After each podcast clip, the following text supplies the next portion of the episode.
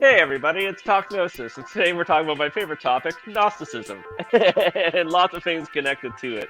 And to, to speak with us uh, is independent scholar, uh, Gnostic priestess uh, Billie Steigerwald. We're going to be talking about some of her work, some of her philosophy, some of her thoughts on Gnosticism. Billie, uh, thanks so much for doing this. Thanks for coming on the show. Thank you so much. It's my pleasure. Yeah, so so we'll get right into it, which is, um, and I know this we want to talk more about ideas, but uh, I, I, think this is an important question that, that I always want to know, which is how did you first discover Gnosticism? How did you get into it? What what appeals to you in, in Gnosticism? You know, why and how does it speak to you?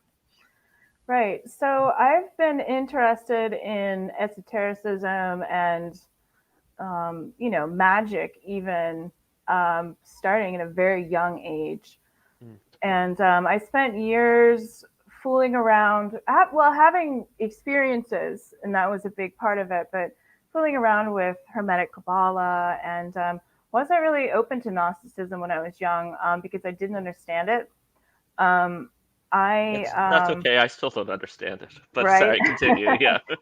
Um, well, I was I was exposed to a bit of it. Um, I knew someone as a teen, and they they uh, they may have confused me a bit because I think they they came across, and I don't know that this was their real belief system, but they came across it as very dualistic in some ways, mm. and um, that didn't resonate with me.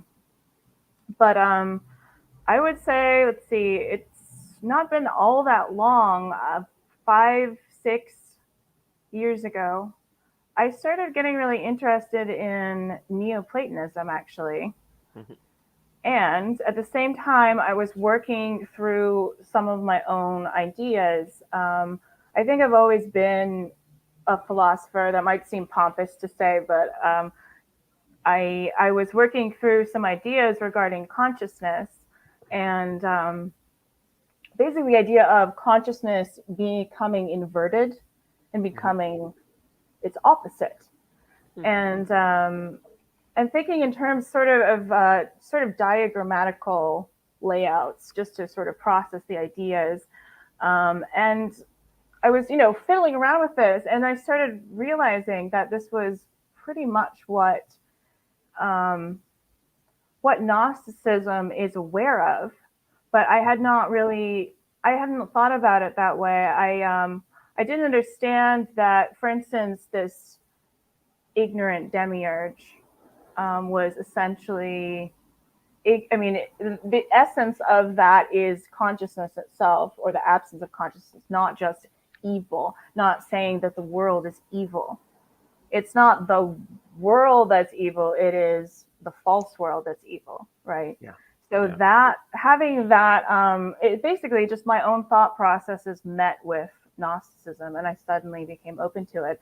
And another thing that happened around that time was sort of like an unlocking of myth and the way that myth speaks um, philosophically, even when it's veiled. Even in traditions before proper philosophy, like with the Egyptian myths, they have a really exquisite philosophy hidden in their myths. And it's actually hidden through the fluidity of their myths, of their theology, where one God can sort of transform into another and act as another principle in the universe. So, yeah, and then I started having more experiences because I was digging in more into doing work, um, doing what could be called like incubation meditation and um, and even doing some uh, PGM spells, just like one or two. But uh, so yeah, just having more experiences, having more gnosis, basically brought me to Gnosticism. Um, but then after that, or you know, slowly from there, as I read more of these Gnostic myths and just the texts, um, yeah, really just the the Nag Hammadi, um, I I I realized that a lot of my experiences were actually directly related to what they're talking about, and you wouldn't know you wouldn't necessarily know what they're referring to in these texts because they're not meant to be open for everyone. Yeah, but, and, and, sorry to interrupt, but I always, you know, sometimes I feel like we have half the story. I feel like those texts were, were meant to be worked through very slowly w- with a teacher, you know. Uh, yeah. And uh, the teachers are all dead, and the commentary is, is long gone. But uh, mm-hmm. but hey, that kind of makes it more fun for us in the modern world. Mm-hmm. Uh, so sorry to interrupt. Please continue. Oh, not at all, not at all. And I mean, I could add to that and say that a teacher can also be a being that is not incarnate. mm-hmm. And by slowly reading these texts or reading them over and over again, reading them out loud also be very, very powerful. But um, the main thing is to not make these assumptions. Mm-hmm. And I think that part of being Gnostic and going through, uh, you know, an initiate, going through an initiatory process where you're actually digging in and transmuting yourself is it, it's absolutely essential to be asking questions all of the time. Yeah. And that's what you do also when reading these texts or when considering Gnosticism as a whole, which is so, it's such a broad category, you know, you can't really lump all of these texts together really, but we do. I'm really glad that you said uh, asking questions all the time because I think that that is a central demand of Gnosticism. That that you never actually reach that that absolute knowing. That uh, that it always demands of you to keep asking questions, even when you you do ascend to the highest levels. It wants you to keep asking questions, to uh, keep demanding, to uh, to never accept. Um, but uh, how did you go from from this interest in Gnosticism to, to becoming a Gnostic priestess? Uh, so I um, I had a friend who had a friend mm. on Facebook, and uh, you know we think of sometimes maybe Facebook in that world, the world of of online communication is sort of like it can never really be like a real doorway, but that's not true, and we all know it because we meet amazing people and we I mean, hopefully actually really connect with them. But anyway, so I saw this woman, a friend of a friend, and there was just this instantaneous recognition. And um, and then I almost requested her friendship. Then she requested mine right before I did it.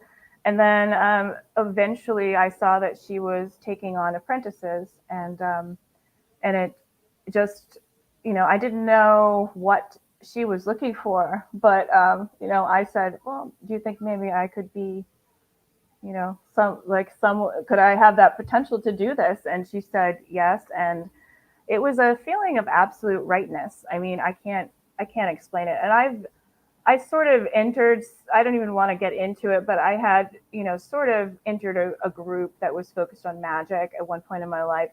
And my experience with that really taught me what not to have, you know, what what to what what to avoid. But um, in this case, it's not just an intellectual thing. You don't just choose these things. It's not like going to the store and picking it out. You know, same way with like a connection with some deity. Uh, you don't like say, oh, like I like this god because he's cool and he wears this and he holds a sword, and then you do it. You know, it's there is um, multiple levels of uh, connection that will happen. And so, um, yeah, I started an apprenticeship, and um, the tradition is uh, the French Gnostic Church. It's a particular lineage, a matriarchal lineage in that church. And um, I don't, I'm not really at liberty to discuss all the details of my involvement with the church at this time, but it's uh, something that I feel very deeply connected with. Yeah. yeah, but can you tell us a, a little bit more for people who aren't familiar with this phrase? You know, the without revealing any of the details you, you don't want to or cannot reveal. Like, what is what is the French Gnostic tradition?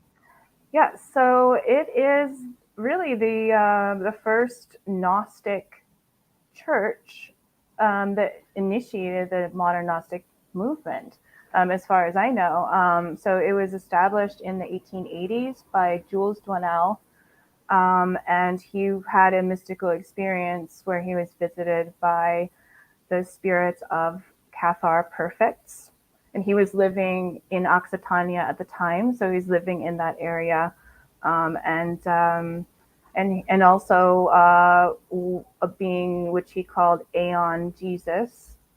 Um, and he also, you know, was in was having experiences with uh, Sophia Achamoth, Um, and um, essentially was given this mission. And um, I am not the most um, perfect person to talk about all of the historical details of this, but um, the French Gnostic Church was established um, very oriented in um, the feminine Holy Spirit and the idea of the Paraclete as Holy Spirit and as Eros. So it's interesting because it's a it's a there's a syzygetic sort of um, faceted uh, sort of um, inexplicable or in, unexpressible aspect to this. It's a, it's definitely a mystery. Um, yeah. Uh, let's see. yeah, no, no, I, I, think that I think that's a great introduction for, for people who are not familiar with that phrase or, or, or that movement. And mm-hmm. you know, Doinel starts a lineage that that I, I think in a very positive way. I guess you could say splinters, but it gets it gets spread around, and I think that's beautiful. Um, mm-hmm. And all sorts of different uh, churches and movements come come out of that lineage that he receives from from the Aeon Jesus. And I think even people Doinel was was uh, eccentric might be the nice nice way to put it. You know, you, you can even read some of his contemporaries, uh, uh Papus. Uh, you know, in, his letters, mm-hmm. it kind of talks about, you know, this guy, he's he's a bit of a nutter, right? And this is this is coming from someone who hangs out with a lot of esotericists. So, so I think kind of modern esotericists, even modern Gnostics, even modern Gnostics, uh, who, who, have the, the, the French lineage, sometimes are like, oh, you know that uh, that L guy, he was he was uh, the, um, uh, the, the he was a bit eccentric, and uh, I, don't really know what to think about him. But if you actually dive into him, and unfortunately, not much of his writing is available in English, and, and I don't read mm. French, but, but what I have read is he had a very sophisticated, advanced um, understanding of Gnosticism, of yeah. cosmology, uh, and as you said, of the role of the feminine, of the role of Eros. Um, and uh, this is extra impressive because this is before Nag Hammadi. Uh, this is before there, there's a lot of Gnostic texts exactly. out there um, so it's uh, no, I, I, I think it's uh, uh I, I think it's a, a really um, awesome. I think he's awesome, and, and I think everything that came from him was awesome. And um, when you're talking about some of the, these feminine aspects, you know, he did uh, um, ordain uh, uh, women as, as clergy, as bishops. Yeah. Yes, that's an important thing to mention for sure. by the way, there is this. Um, I don't know if this is able to be seen, but this is an English translation. So is that visible? Yep. Yep. Yeah. Okay, great. So if anyone is interested in learning more, this has a collection of his writing um, and uh, some of the other um, uh, patriarchs of the French Gnostic Church as well. Yeah. Um, and, and you know that um that that uh, that feminine aspect. You know, some of them also expected the the Messiah to come soon, who who would be a mm-hmm. woman and incarnate Sophia um, and uh, so that that's you know they were so orientated towards uh, the feminine in their tradition, uh, which is you know pretty impressive for the 1800s. Uh, that they expected that that the Redeemer would be a woman who would be coming soon. Unfortunately, it, it doesn't seem like like she arrived, but uh, you know fingers crossed. You know, um, well we perhaps could, we it's not just one. Yeah, exactly. I mean, I think there is something. Uh, so talking about Eros mm-hmm. and about the feminine aspect. If you look at Eros, the earliest the earliest Eros was a cosmic protogonos god, right? So so a being that was first to be born, that was self-created, that sort of almost inseminated themselves into this um, primal chaos and then was born as light and they're androgynous and there's a male and a female aspect to that and um, I think that when we think about Eros, we need to think about that. And that sort of resolves what might seem to be a contradiction. Because in this book that I just showed, you, you have the paraclete being referred to as Eros, and then you have the paraclete being referred to as the Holy Spirit. And, um, you know, that might be confusing. But um, I think that the feminine Holy Spirit is essentially continuous and non-dual. So when we talk about these things, we can't really put them into these boxes. Um, but the thing about the feminine um, angle, let's say, that we need to bring into because this is one of the this is the, probably the most important thing about the French Gnostic Church is actually bringing this. And for me and my matriarch, it is about bringing this feminine Holy Spirit into um, the awareness of those who are ready for it. Um, but what that really means is not necessarily like pushing like the feminine as as something that should be supreme and dominating the masculine. It's actually about this um, polarized non-duality, duality, excuse me. It's about the syzygy. So yeah. it's um, it's bringing this angle that has been sort of suppressed for many centuries, um, or just not cultivated, depending on how you want to look at it. But I think yeah, we could safely say it's been suppressed. um, bringing that into the light of day so that we can not just revel in one side of that syzygy, but actually bring the entirety into being because you know you can't have one side and have it function properly. So uh, you know if you're um, the the masculine divine, it doesn't do well on its own. It's lacking love. Love is the thing that connects the two. So it's about bringing this feminine um, angle out. And actually, I think for me, I think it's about articulating these things philosophically, mm-hmm. as well as creating pathways to mystical experience and like, uh, you know, shedding light on these ancient texts. It's actually about um, bringing that in and and then through that we actually have a complete picture again. Yeah. So it's not a anyway, yeah, I think I, I said it. Oh no, well, you know what? I, basically, my, my next question was just for you to, to keep to keep on that track, keep elaborating. mm I was wondering if you could tell us more about, you know, how and why Gnosticism can, can be, should be, would be relevant to the modern world. Because I, I think a lot of people look at these dusty old texts and are like, well, you know, that's that's from two thousand years ago. What what does it mean for for today? Right. Well, it's interesting. I mean, it does seem to be, I don't know, do you think it's becoming more popular just in the past like two years? It yeah. seems like it, it's. Um, it is. Uh, that, that's definitely my perception, and uh, I well, you know, it's uh, I asked you a question, and, and, and perhaps perhaps you you could agree, but I, I think it's because we live in Gnostic times. I think Gnosticism is, is partly becoming more relevant uh, because it, it's becoming more obvious that, that we live in a Gnostic world. But please uh, continue. A Gnostic world. Well, I think I mean I would I'd be interested. I know you want me to to speak, but I, I'd be interested in hearing more about why you think it's a Gnostic world, and maybe I can respond to that or yeah. play off of it. Well, you know, I think Gnosticism comes from uh, a blending of many cultures, uh, that it comes from the death of empire. That, you know, I'm not, uh, I think dualism, so called dualism in, in Gnosticism is, is very interesting, where I don't see dualism, but I do see dialectical monism.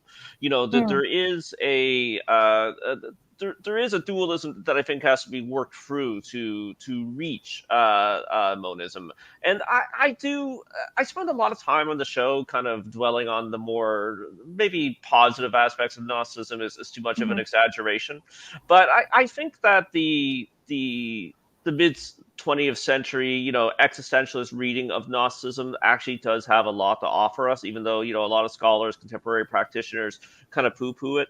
Um, and, and, I think people are asking themselves a lot of questions about the survival of humanity, about identity, about their own identity, about mm-hmm. culture, about society uh, about the, dis- the seemingly disintegrate, uh, uh, you know, about these things uh, kind of um, disintegrating around us. Mm-hmm. I, and I think that is is kind of a a a fertile ground actually for Gnosticism for uh, to grow, right? Uh, you know, uh, seeds grow best in shit.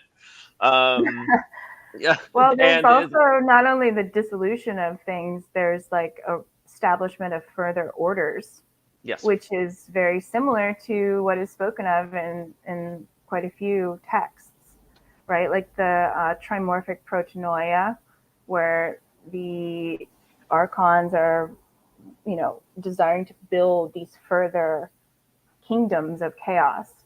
Yeah. Um, and uh, yeah, so there's a lot of um, I think there's a lot of excitement about this whole matrix thing. And like there was a while back, everyone was uh, excited about this computer simulation idea, which is supposed to be a metaphor, but I think some people were like taking it a little bit too far, you know, in terms of, you know, they sort of forgot that that was supposed to be a metaphor and, and instead actually thinking of it like a giant computer of some other being, which I mean, hey, who knows? Like, I'm not saying that's not possible. I mean, there are worlds within ourselves that, you know, probably can't imagine us.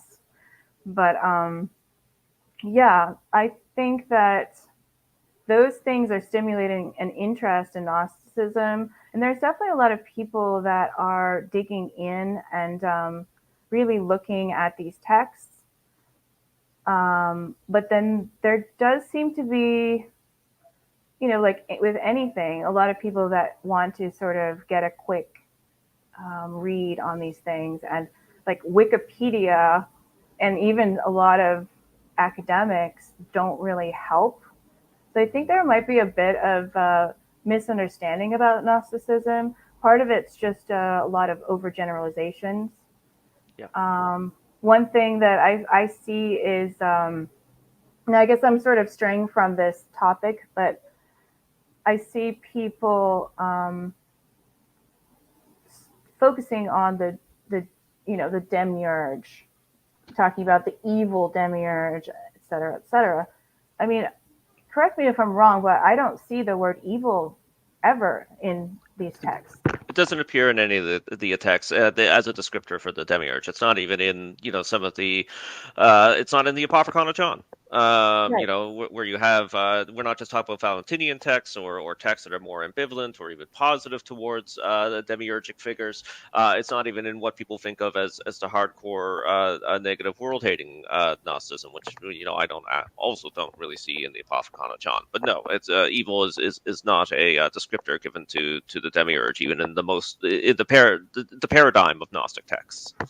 Exactly, and but I mean, there's a. It's not just about not demonizing the de- demiurge. It's, uh, I mean, there are beings I, you know, I believe there are actually individual beings that are like acting in a capacity, you know, of this sort of dis- maybe not destructive so much as suppressive, demiurgical.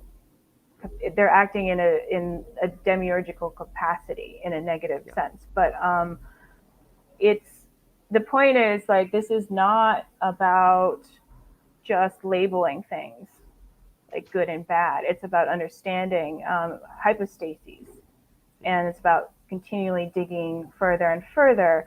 And um, so it's not about evil. It's really about ignorance. Yes.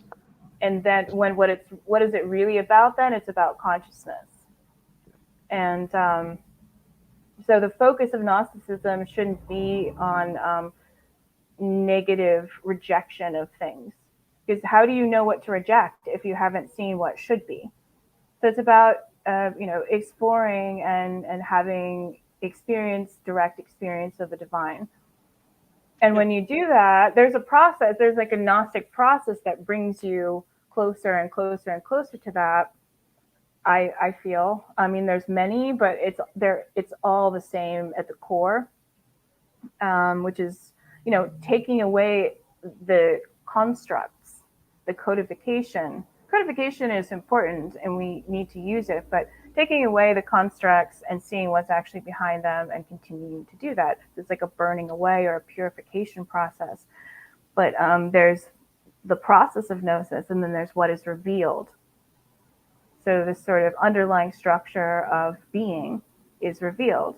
And that's where you get into um, these Gnostic texts, because I think that what they were doing is they were experiencing and then they were recording.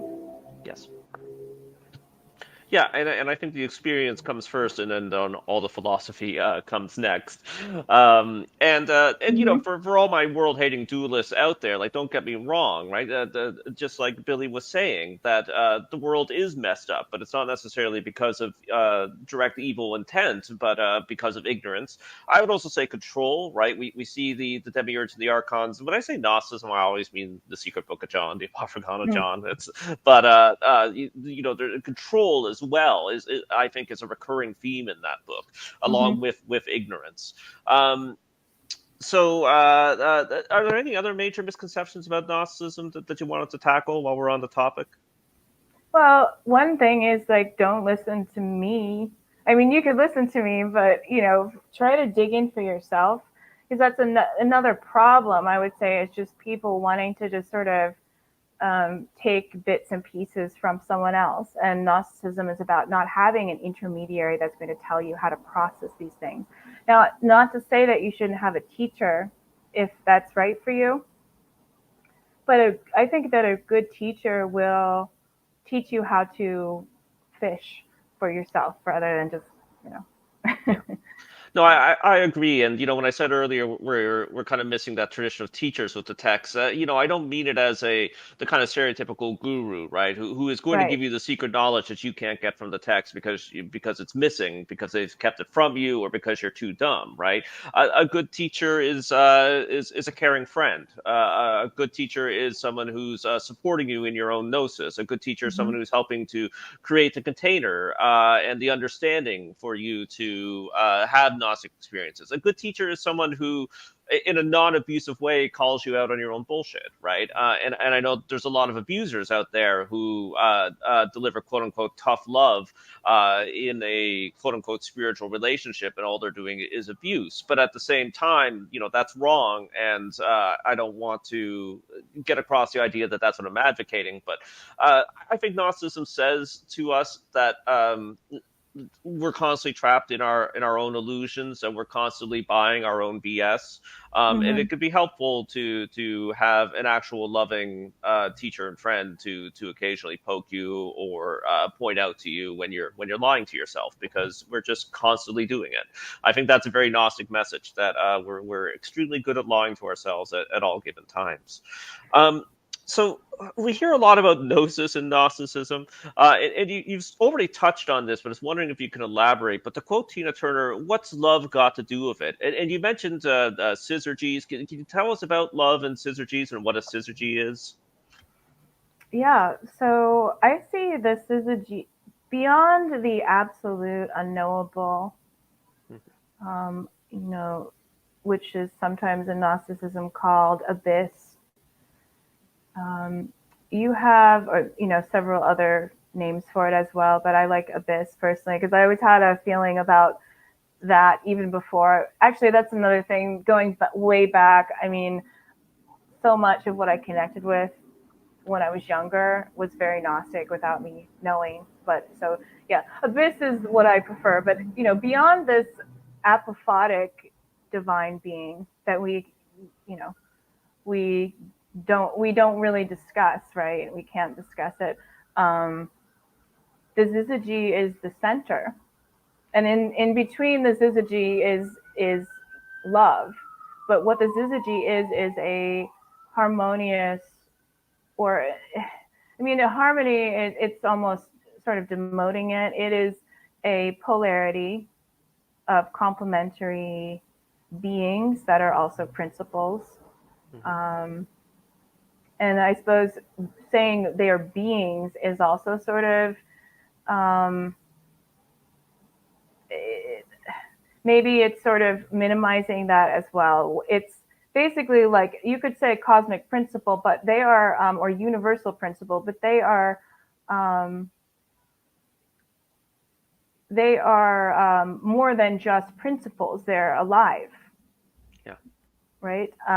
So in Gnosticism, historically, I mean, I'm sure your viewers have sort of explored these ideas, but if you go back to Simonian Gnosticism, I think that that's where this was really established, um, at least, you know, in textual way, because I think there was some mysteries that went on far be far before Simon.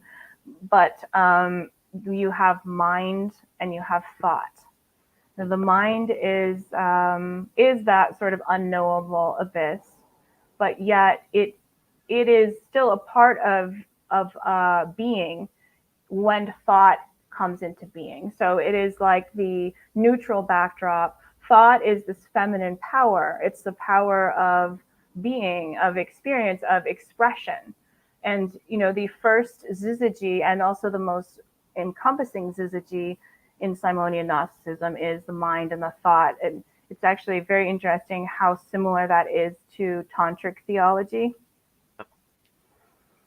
Um, yeah, if you think about uh, Simon and Helen, who have a, a tantra, uh, I think when people think of, uh, if they're not familiar with tantra uh, in the West, as a stereotypical tantra relationship. But um, uh, please, yeah, continue. Si- well, yeah, Simon and Helen. I mean, that is like, I said that they weren't like persons; they weren't necessarily individuals, but they are, and that's another important point. Um, it, this is like mind is like you know unknowable and then you have thought, which is actually very much knowable. It is experience itself, but it's also, you know, an individual. It's a human woman yep. or anything really. I mean, thought is, is all of it. Um, thought with a capital T is everything, but that it's important to not just sort of vaguely say this is everything and then take out the individual. And I think that that's part of why I connect with Simon so much is that he was he was focused on theosis, and that's what he was teaching. And people think he was probably a lot of people think he was a megalomaniac, but I think what he was doing was sort of enacting in a sort of a ritualistic and a mythic um, way these principles within his own life, or maybe even retroactively, sort of like seeing his life through that lens. Yeah, yeah, uh, and I think a lot of people uh, modern Gnostics, people interested in Gnosticism, just have Nag Hammadi in, in, in their brain, right? And even though we don't have a proper copy of, of the Great Declaration, you know, we have the heresiologist rendition of it, and it really should be read by and embraced by everybody who is interested in Gnosticism, because even what we have of it is, is quite beautiful and, and powerful. So mm-hmm. uh, I'm really glad that you, you're pointing back to to Simon. Um, do you feel like you have a mission with your Gnostic work, and if so, what what is it? Yes. Um, it's, well, you know, it's a synthesis of, of the process that I've been going through my entire life of developing understanding. Um, so of course it's my own gnosis and then it's connecting with the with the tradition, which I see as not something that can just offer me it, it's not there to offer me something. It's not there to give me something. It's there because I well, because I I think it's there for us to participate in, and we should be thinking about how we can participate in something that we love. Yeah. And um, so I don't love it because I think that it's perfectly expressed in this world and that everything is right there and it's all we need. Um, I think it's an ongoing process. Um, I yeah, I, I, want to talk about love. Um, that's a big thing. Yeah. I think that we are, we have been lacking a philosophy of love. Um, and I don't even know if we ever really had one. And when I say love, of course, it's like universal, compassionate love, but also romantic love. Um, and how can we how can we ignore something that's at the very center of our being, whether we want to deny it or not? Um, it's it's something that is constantly sort of pushed to the sidelines and considered unimportant, or it is put on a pedestal and it is said that it's something you know unachievable in real life. Yeah. But um, there's not really a clear understanding what even is love. Um, so talking about love, what is it, and also differentiating between love and the human heart and the metaphysics of the heart and um, how the heart functions as a subtle organ.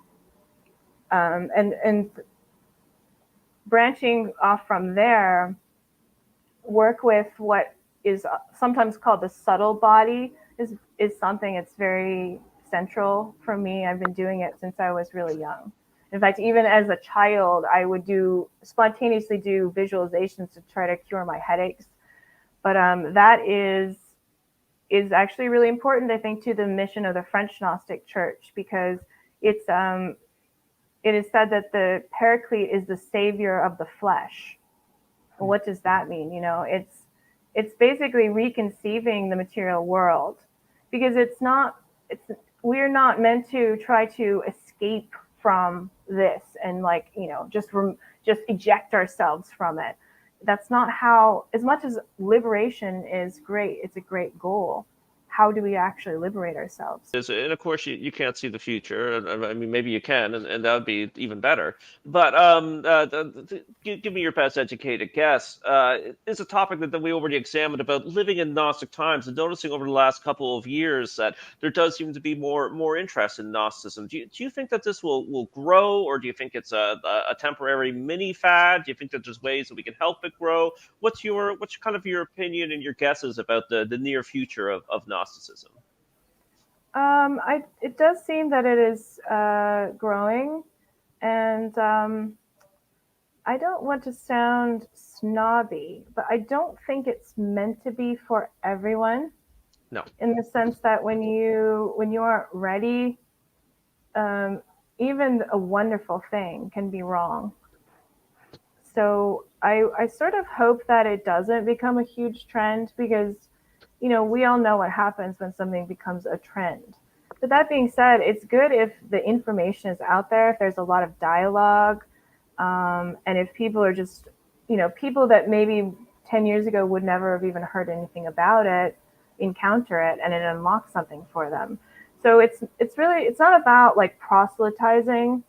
Like I don't want to just spread the word and make sure. Did you hear about Gnosticism? It's it's more about making sure that what content we are creating and commentary on the text and um, you know everything that, that that's quality that we so i hope that it develops within the individuals that are that are already um, you know resonant or that are meant to be yeah Billie Steigerwald, thanks so much for coming on the show, and we hope that you uh, come back. I know that there's uh, a number of works that uh, that you've already finished and some that you're working on that uh, we'd love to talk to you about. Uh, before we let you go, we have to do our commercial because of the archonic world we live in. Patreon.com slash Gnostic for as little as a dollar per piece of media per month. You can help keep us going.